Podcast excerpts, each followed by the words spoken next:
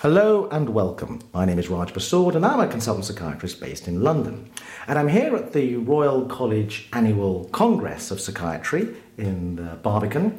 And joining me right now is Professor Mary Phillips, who is Professor of Psychiatry and Clinical Translational Science at the University of Pittsburgh.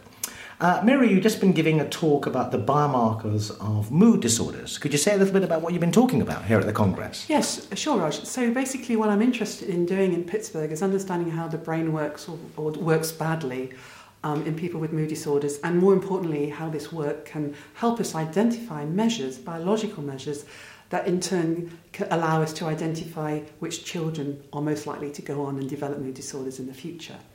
And, and that's the kind of general theme of my work in Pittsburgh. Um, so what we've been really doing is interested in and looking at a couple of brain circuits that we know are important, or we believe to be important in helping us understand the pathology of, of, of these very serious brain, brain psychiatric illnesses. So the reward circuitry I talked about today was the reward circuitry. And this is a very important circuitry in the brain, centered in prefrontal cortex and striatum, which are old and new areas of the human brain. And the reason this, is, it, this circuitry is very important it, is, it allows us uh, to kind of modulate, adapt our behaviours according to the environment. So it's very important that we you know, uh, uh, pursue rewards and shy away from likely losses and punishments.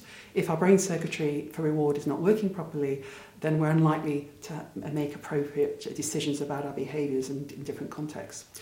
So with that in mind, we embarked on a series of studies and a research program focusing on this uh, circuitry, reward circuitry, and asked the question, are people who are vulnerable to getting ill with mood disorders likely to have abnormalities in this circuitry? And moreover, can we identify measures of abnormalities in this circuitry in children who haven't yet developed any disease or who are showing early signs, but we're not quite sure what kind of illness they're going to get later? And the simple answer to those two questions is yes, we can.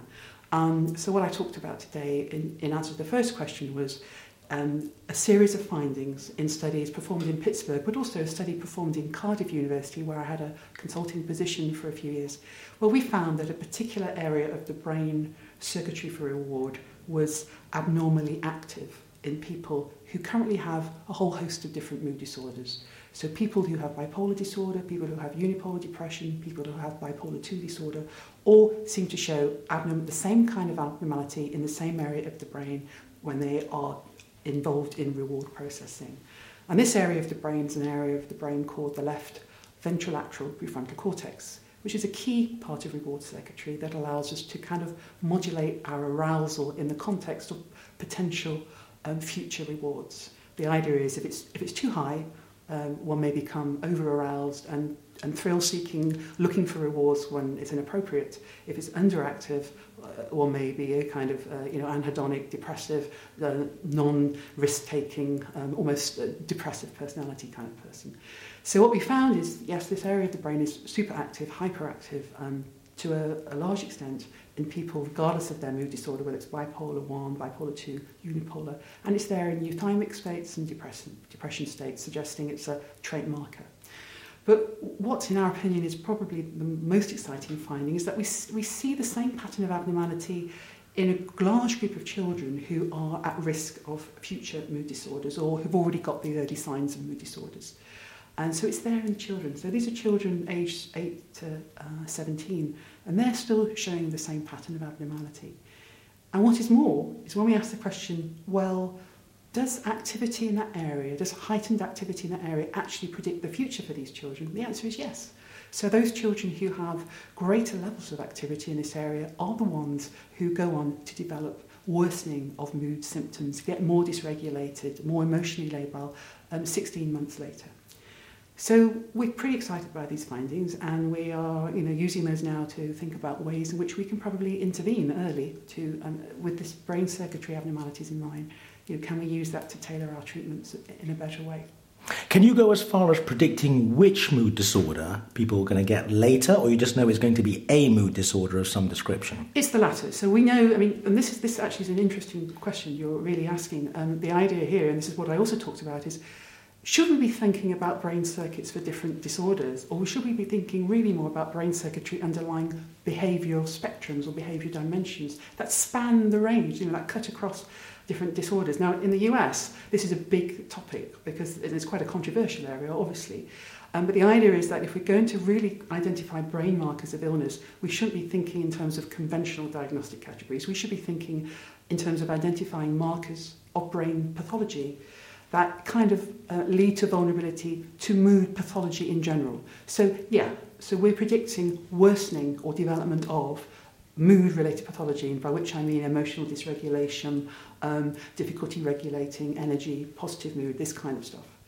Um, so this this is yeah so this is kind of where we're at at the moment. Well this is very exciting but isn't it also the beginning of something else which is a redefinition of the disorders? Yeah. we're defining the disorders via the part of the brain rather than the symptomatology that the patient absolutely, brings. Absolutely absolutely. And of course um, it then becomes almost chicken and egg because you're saying well if we're thinking about conventional diagnosis, di- you know, diagnosis, we're saying here's the dysdiagnosis, let's try and package the brain into neat categories that kind of fit. Well, obviously, that's really not how the brain works. So, that ultimately, if we're saying, well, let's forget about thinking about behaviour first, let's think about brain pathology and how that re- relates to abnormal behaviour, that is the way forward, we believe, and others believe, obviously, that too. That's the way forward for rethinking about psychiatric illness and probably re relabeling the, the disorders um, in the future. We're running out of time, and I'm very aware you've got to go to another session, but I want to ask you one final question. What's the future for your research? What's the next step? And what are your plans in terms of where do you see this heading in the, in the future? Well, obviously, we have more work to do, and we want to, oh, clearly, we need to replicate these findings, and, and we're doing that. Um, and there are many layers to this. I've just told you about one area in, in this particular circuitry. There are many other components that we're looking at. So that's one thing we're doing. But the other thing we're doing is now thinking about new treatments uh, or existing treatments that kind of work, but we're not sure why they work. And to see is, you know, ask the question can some of these treatments that are currently potentially available or new treatments that aren't yet available, can we start to use those to manipulate activity or modulate activity in this area, in this circuitry, to improve the outcome for these children or even adults, young adults? Um, and so that's a very exciting area that we're currently involved in. So, are you believing that you may be able to demonstrate you can prevent mental illness before it starts that by targeting abs- these children? Absolutely, that would be a goal, a gold, golden goal, as it were, or even a diamond goal. And, but I think in the first instance, we just need to show that by um, these, not, these new treatments, these novel treatments can actually modulate activity in this area. That in turn then kind of reduces the risk for worsening of symptoms. So rather than curing or preventing, it's kind of diminishing the risk of worsening in the first instance. And then ultimately, yes, the idea would be to have an intervention based on knowledge of brain circuitry that actually is preventative. But are you able to say something about what these novel treatments are? Well, one um, treatment um, is something that is around at the moment as a kind of novel treatment for depression um, with sort of moderate efficacy, and this is called um, transcranial direct current stimulation, which is akin to TMS, but more about uh, stimulating by electricity in a focal way. And the idea is that you know you can use this treatment to target different areas of the brain. It's currently being used as a treatment for um, unipolar depression. And, then there's another treatment, um, dialectic behaviour therapy, which um, is, has been used, is being used for the treatment of bipolar spectrum disorders in children in the University of Pittsburgh. Um, the question is, does this, uh, does this treatment, which is very effective for some children, does it work by modulating the circuitry? So those are the kind of questions we're asking right now. One final, final question, and I appreciate this may be an unfair question, but as your research reached a stage where if a child came into your clinic and just by random chance you did one of these scans and found this predictive alteration of functioning, would you at this stage want to either just follow that child up more closely or would you actually want to offer that child some kind of intervention? Well, obviously, this is early stages in the research. Not, not that early, a lot of these findings have been published, they're in the public domain. Obviously, we need to follow the children a little bit more, do some more work, and as I said earlier, we need to replicate these findings, which we're doing.